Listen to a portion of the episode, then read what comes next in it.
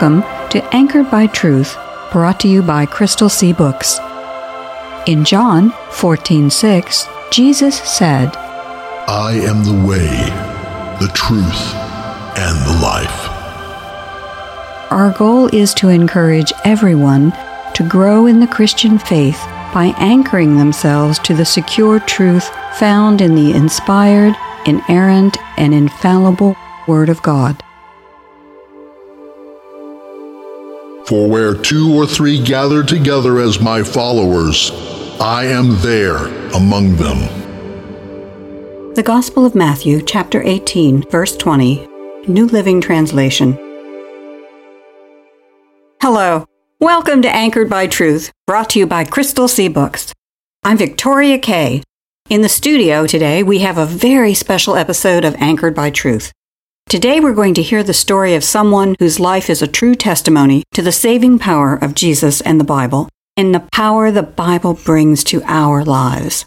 As Anchored by Truth listeners know, we believe that there are four lines of evidence that demonstrate that the Bible is the inspired, inerrant, and infallible Word of God. First, the Bible is historically reliable. Second, the Bible displays a remarkable unity for a book that was composed by over three dozen human authors who wrote over a span of 1,500 years. Third, the Bible gives evidence of supernatural origin, especially through a large body of fulfilled prophecy.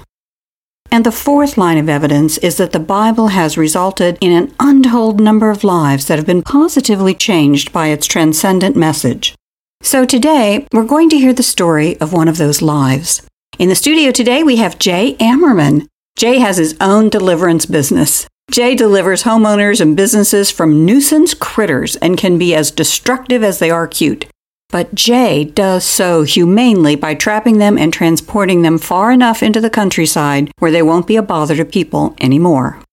But beyond Jay's successful business, Jay is in the final stage of finishing seminary because he has strongly felt the call of the Lord to full time service.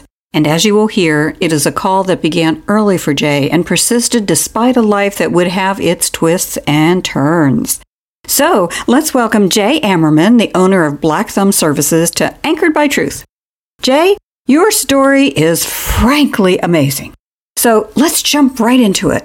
What do you remember about your first encounter with Jesus?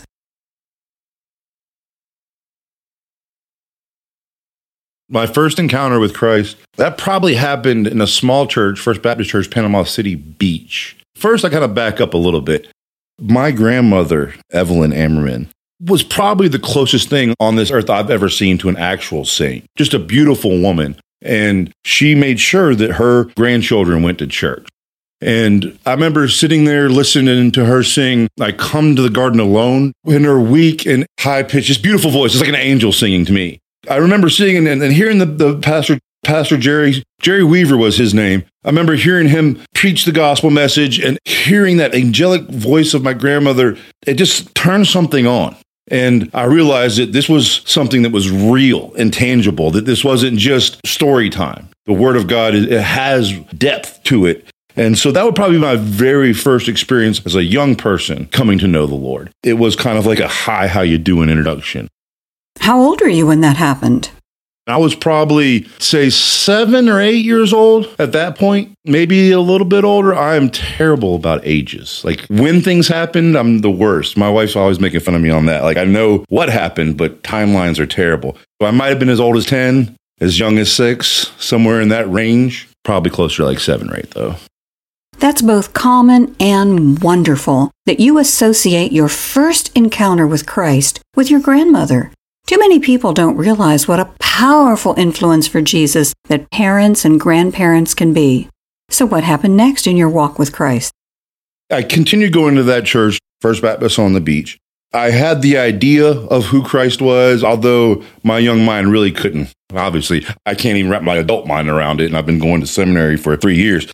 I don't know, but my childhood mind, you know, you kind of grasp, but you have that childlike faith.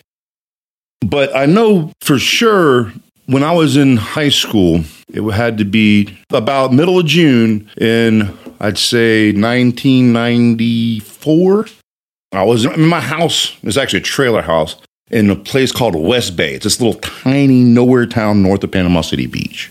And I was doing a Bible study. My parents had given me this is I hate to admit this is almost embarrassing, but my parents had given me years ago. Actually, it was my grandparents that gave it to me, but a picture Bible. It's like basically like a comic book version of the Bible. And I had read this story. I don't even remember exactly what it was. And it got me like really excited. And then I put out a real Bible and I read it. And then somehow one thing led to another. And I found myself kind of cruising through Romans. And it all just kind of came real for me. Like that I realized even at that point that I'm desperately a sinner. You know, I mean, even as a young man, just the thoughts that we're being tempted with, with young ladies and with desires to want to be cool and party and do things that aren't godly that I've heard the preacher say you're not supposed to do. And I'm there and I, I felt that conviction and I realized I, I need a savior. I know that when I was a kid, I had this feeling, but I don't know, but I do need a savior. And, and I remember God just put it on my heart and I begged him to come into my heart and to, you know, be my Lord and went and told the pastor and got baptized in July in a seaweedy Gulf of Mexico that was just as green and slimy as it could possibly get. And it was a beautiful, wonderful moment. I mean, there's nothing like coming out of the water and just being covered in slime. You know, I mean, that was like a badge of honor almost at that point. And I really thought that I was a great person from that moment on. I really did. Like, I thought I was great. I became FCA vice president and I was in all these clubs and did all these things in high school. And I was really like, I'm God's soldier. I'm a warrior. I'm strong. I got this under control. You know, I went to church. I went to different churches. You know, I'm a leader and I'm going to be somebody great. You know, that's kind of the attitude I had. I was corrected um, down the line that I definitely am nothing without Christ. I realize that now. But that young man, I had the bull by the horns. I think a lot of us can sympathize with that feeling. Young believers, especially, can get caught up in that early ecstasy of finding salvation and believing that God is calling them to something great. But as Jesus said, quote, In this world, we will have tribulation, unquote. And that tribulation can be humbling. What happened next? I played a lot of sports. I did football, weightlifting, wrestling, track, did um, a lot of clubs, but football was my love. And uh, I was above average, I would say. Good is pushing a little bit limit. I was definitely going to be a scholarship athlete, at least NCAA level two, not not the top level. I may have gotten, but definitely one A or whatever it's called. I'm thinking now for sure, like schools like Benedictine College or. But I mean, I got letters from you, um, South Carolina and Mississippi State and Miami. I mean, I got letters from those big schools, but the smaller schools were really interested in me. Matter of fact, my senior year, we were 3 and 0, ranked number one in the state. Uh, starting left tackle, which may not be a glamorous position, but the left tackle protects the quarterback's blind side. So it's a very kind of important position, believe it or not. Anyway, we were 3 0, number one in the state, and I was downfield blocking a guy, and our tight end came across to get like a, a smash shot on the guy. I'm, I'm like holding him up, and he's just going to come get him. And when he did it, I felt this like lava burn down my back. I was like, ah, oh, what the heck? And I, I tried to push up and my left arm wasn't working. Well, after the game, we had to go see therapist. And long story short, I have something called spinal stenosis. And the doctor said, you will never play football again. At which point I kind of said, God, here I, I'm this great person for you. I'm the vice president of an FCA group. I'm going to youth group and I'm doing this and I'm doing that. How dare you take this from me? I mean, that was kind of the attitude I ended up picking up, you know, and I went off and kind of ran my own way.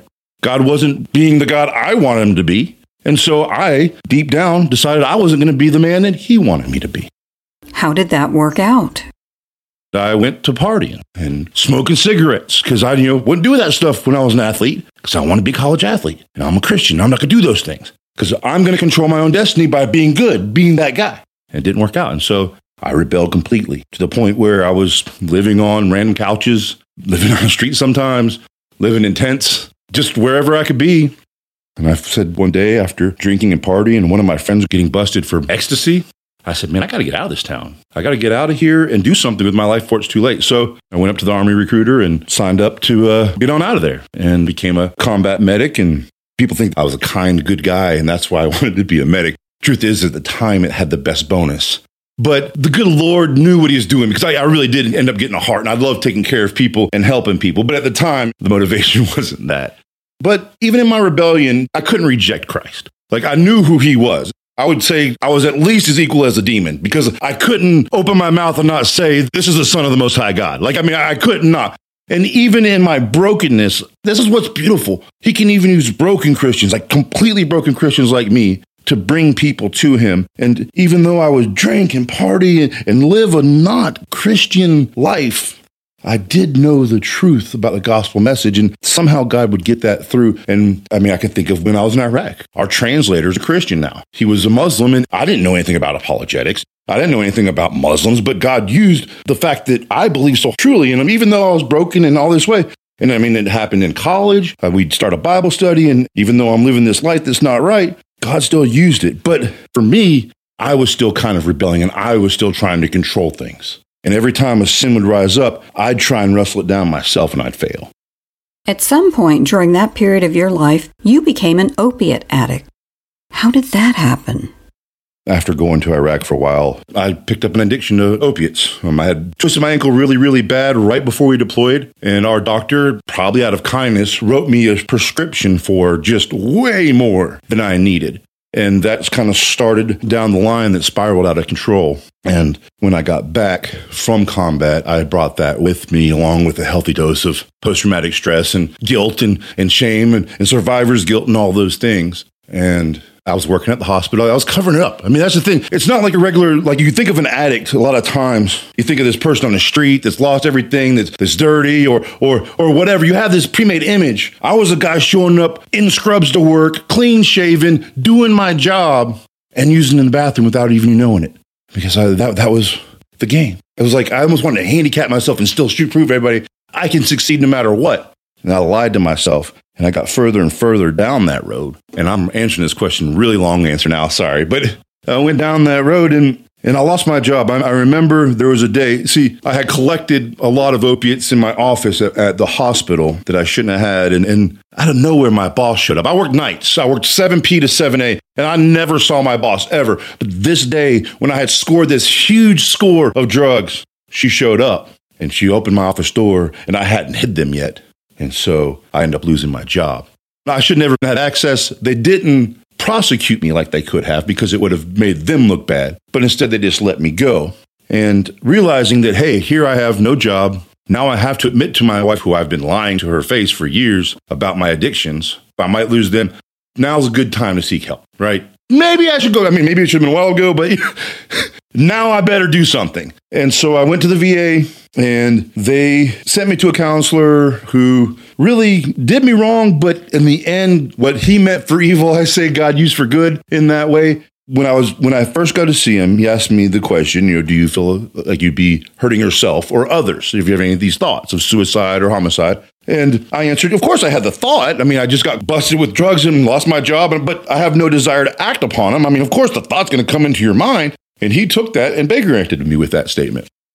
Some listeners may not know that Baker Act is the Florida law that permits someone to be involuntarily committed to an institution for purposes of determining whether they are a danger to themselves or others. So, where did they send you? Down to the VA hospital in Gainesville. It was on a weekend of Easter. See, God had allowed me to rebel. You know, people ask me why does evil exist in this world? It's because God loves you and people have to get to take back. Because if God were to punish all the evil, we'd all be dead. And so God allowed me to grow and learn to a point, and He said, no more. And so on Easter weekend, He sent me down to that hospital. And being that it was Easter weekend, there were no doctors on staff, and they had put me on suicide watch because of my statement. And they threw me in a padded cell with no shoelaces, with no clothes except for like this one little robe thing, nothing I could hurt myself with. Even though I desperately wanted to not be there, it was like being in a grave. It really was. I had no way out. I had no choice in the matter. I was thrown in there. And then Sunday came. Sunday came, and I woke up and they let me out of that prison on Easter Sunday.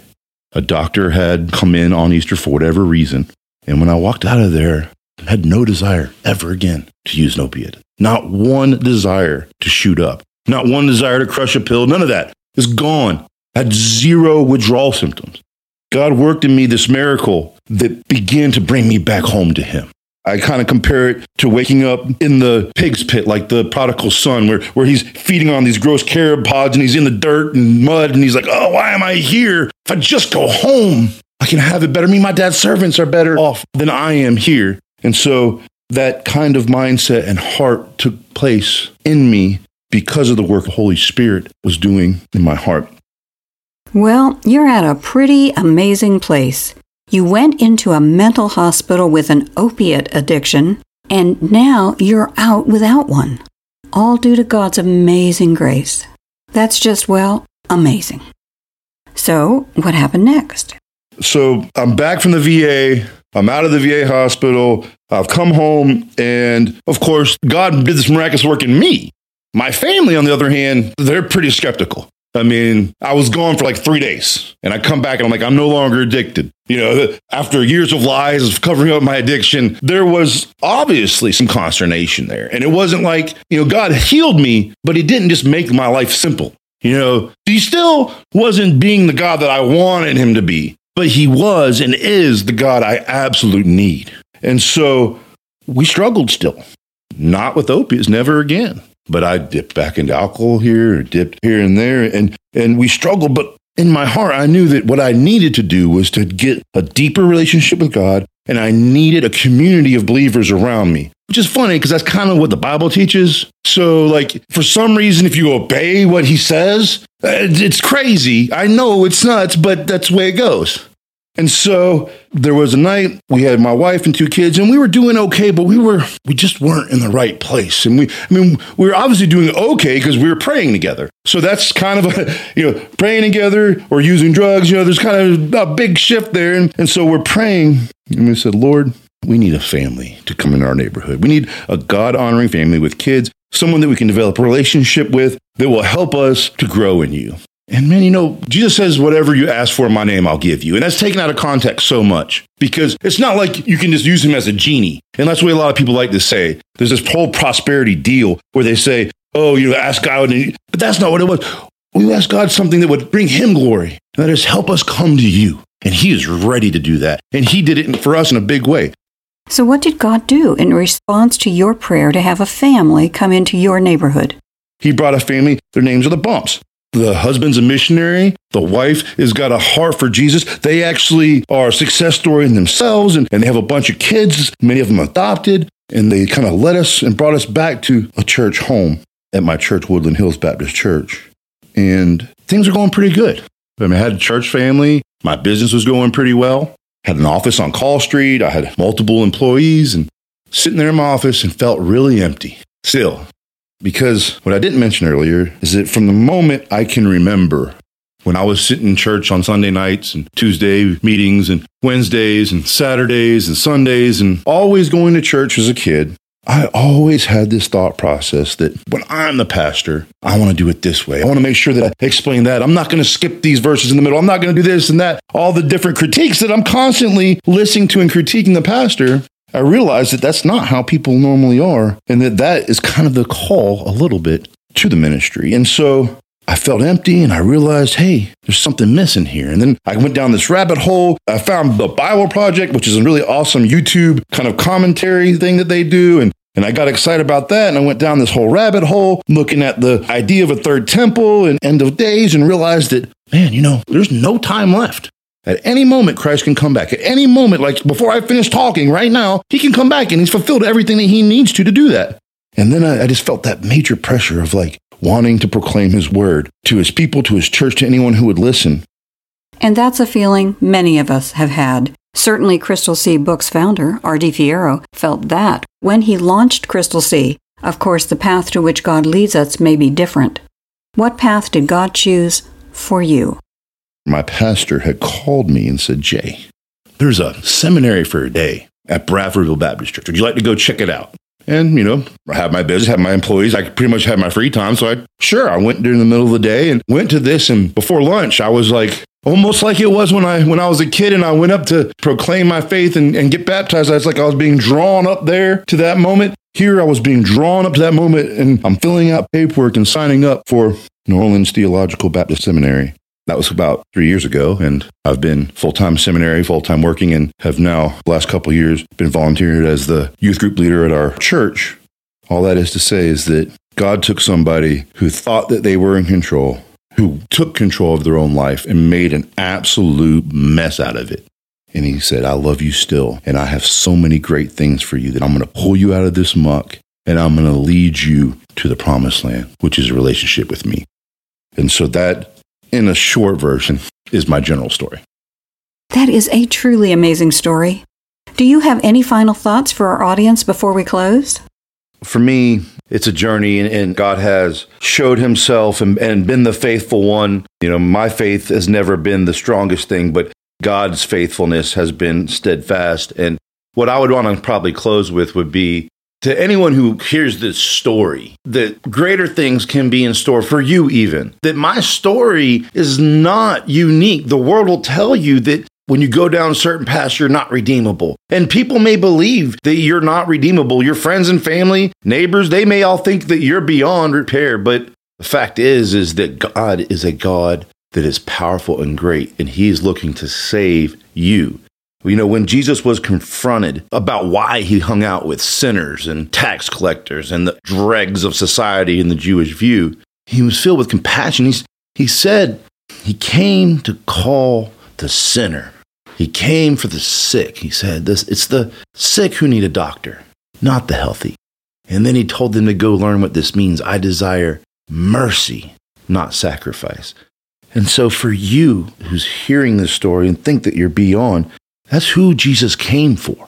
He said, Romans says, all have sinned and fallen short of the glory of God. This is a very popular verse in Christian theology. I mean, we know this verse. All of us, we're fellow sinners. We've all fallen short. And the price for heaven, the price for eternal life is absolute perfection.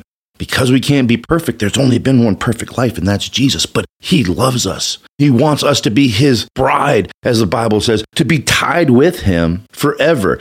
And so we receive his righteousness as credit for us by simply putting our faith in his promises. Salvation has always been about one thing having faith that God will save you.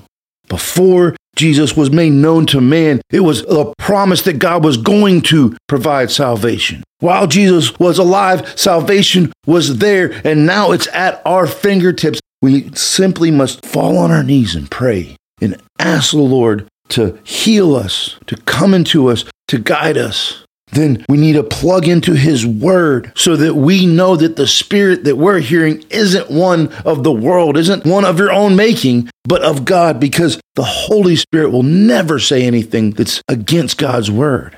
So you're not deceived. You need to know His Word. So you ask Him to save you, and you're saved. And then to have that same kind of journey, like I was describing in my story, it requires a following of Jesus. And that is get plugged into a neighborhood church, get into a community group. Don't just play at Christianity, but be a Christian. A Christian like a little Christ, trying to live your life as close to the way He would want you to. And so that would be my closing stories is that if you don't have this relationship, if you want to be free of your burdens and your sins, call upon the name of the Lord and you will be saved. Seek and you will find. I just want to thank the people at Anchored by Truth. It was a great time being with them and worshiping God in this way with them. And actually, you might want to check out Life Lessons with a Laugh. It's a lot of fun. It's scripturally based story. Then there's a discussion about it afterwards. My kids enjoy it. We've listened to it on the road, going out of town, or just on random occasions. You might really enjoy it. So you ought to check it out. Thank you very much. Anchored by Truth. You guys are great. We'd really like to thank Jay Ammerman for being our guest on Anchored by Truth today. I think we can all be inspired by the kind of faith Jay has displayed. Jay's life after his conversion has yielded a bountiful harvest for the Lord and continues to yield blessings to a great many even today. Today, for our closing prayer, let's listen to a prayer for combating addiction. As in Jay's case, the best approach to seeking to slay any giants that seek to destroy us are to turn to Christ and seek His saving power.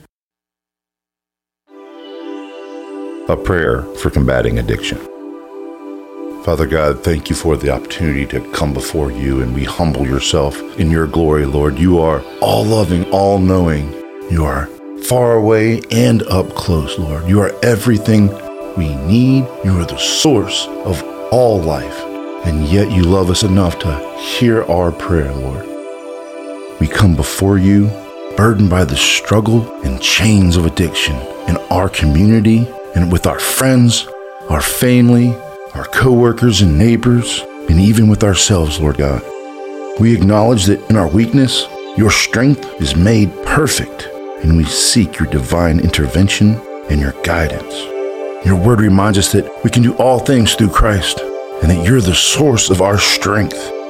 Lord, we need that strength as we face the addictions of this world. We confess our addictions and their devastating effects on their lives we humbly ask for your mercy and forgiveness. We know that you are a God of restoration and healing. Your word assures us that you heal the brokenhearted and you bind up our wounds. Lord, we pray for your power, your divine power, to break the chains of addiction that bind us, whether we're addicted to drugs or alcohol, sex or video games, whether it be social media, our cell phones, whatever it is that we choose to put above you as an idol, Lord. We ask you to take it and cast it down and put you on the throne, Lord. We don't belong on the throne. Our addictions don't belong on the throne. Only you do, Holy Father.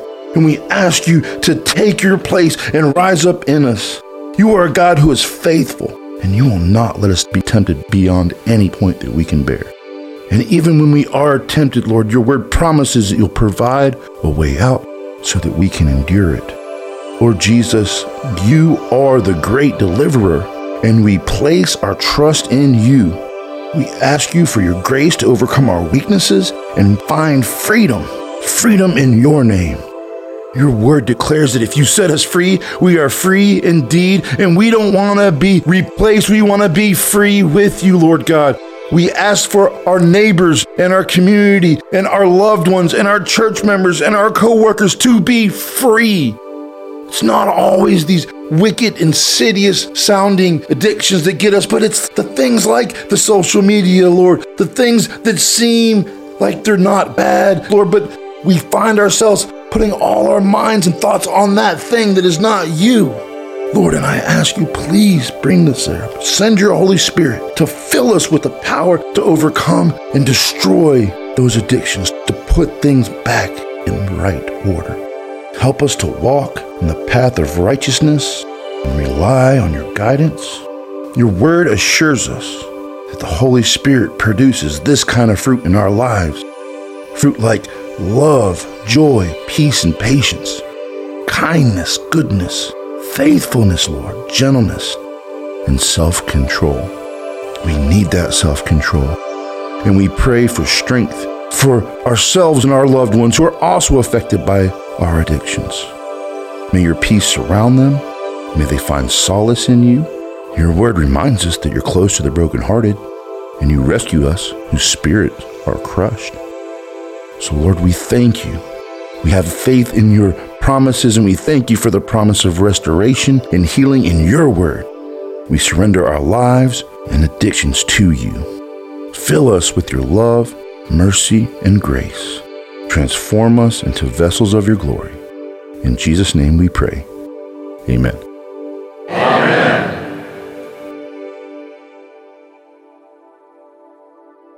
Is the Bible important in your life? Supporting Anchored by Truth with a contribution is an easy way to put your faith into action. The opportunity to help is available at crystalseabooks.com. How wonderful would it be for Jesus to commend us because we made His Word a priority in our lives and giving? We are grateful for your support and partnership. We hope you'll be with us next time, and we hope you'll take some time to encourage friends to tune in also, or to listen to the podcast version of this show. If you'd like to hear more, try out crystalseabooks.com, where We're not perfect, but our boss is.